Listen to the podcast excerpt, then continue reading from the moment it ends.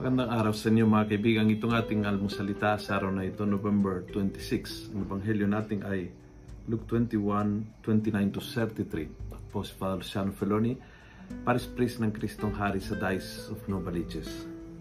Sabi ni Jesus, and Jesus added this comparison. Look at the fig tree and all the trees. As soon as their buds sprout, you know that summer is near. In the same way, when you see these things happening, know that the kingdom of God is near. Baga pagtingin mo sa mga puno, alam mo na pag may konting-konting uh, sprout ay talagang i-blossom yan, magiging prutas yan. So, nakita mo ba ang prutas, ang bunga? Hindi. Nakita mo ba ang uh, ang orange? Hindi. Ang nakita mo is konting-konting dahon na nag-sprout na, na talagang parang may sumisibol na but you can read into it. Alam mo ang darating. Alam mo next. Ang next is matedevelop yan at magiging bunga.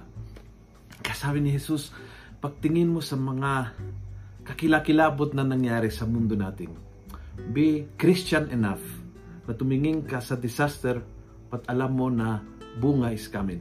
Alam mo na na ang Diyos ay nakahari kahit doon, kahit sa sitwasyon na magulo.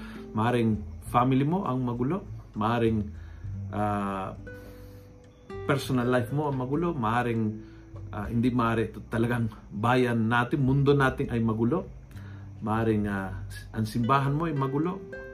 Ngunit, alam mo na sa gitna ng gulo, yan ay sprout lang at alam mo na may bunga na darating. You don't see it, but alam mo na. So, yun ang point ni Jesus. Tulad ng kalikasan, na pagtingin sa mga puno, maraming nating alam kahit hindi nangyari sa oras na yan. Ganon din sa buhay natin. Be Christian enough na mabuhay ang buhay na may pag-asa. Kung nagustuhan mo ang video ito, please pass it on. Share with other people.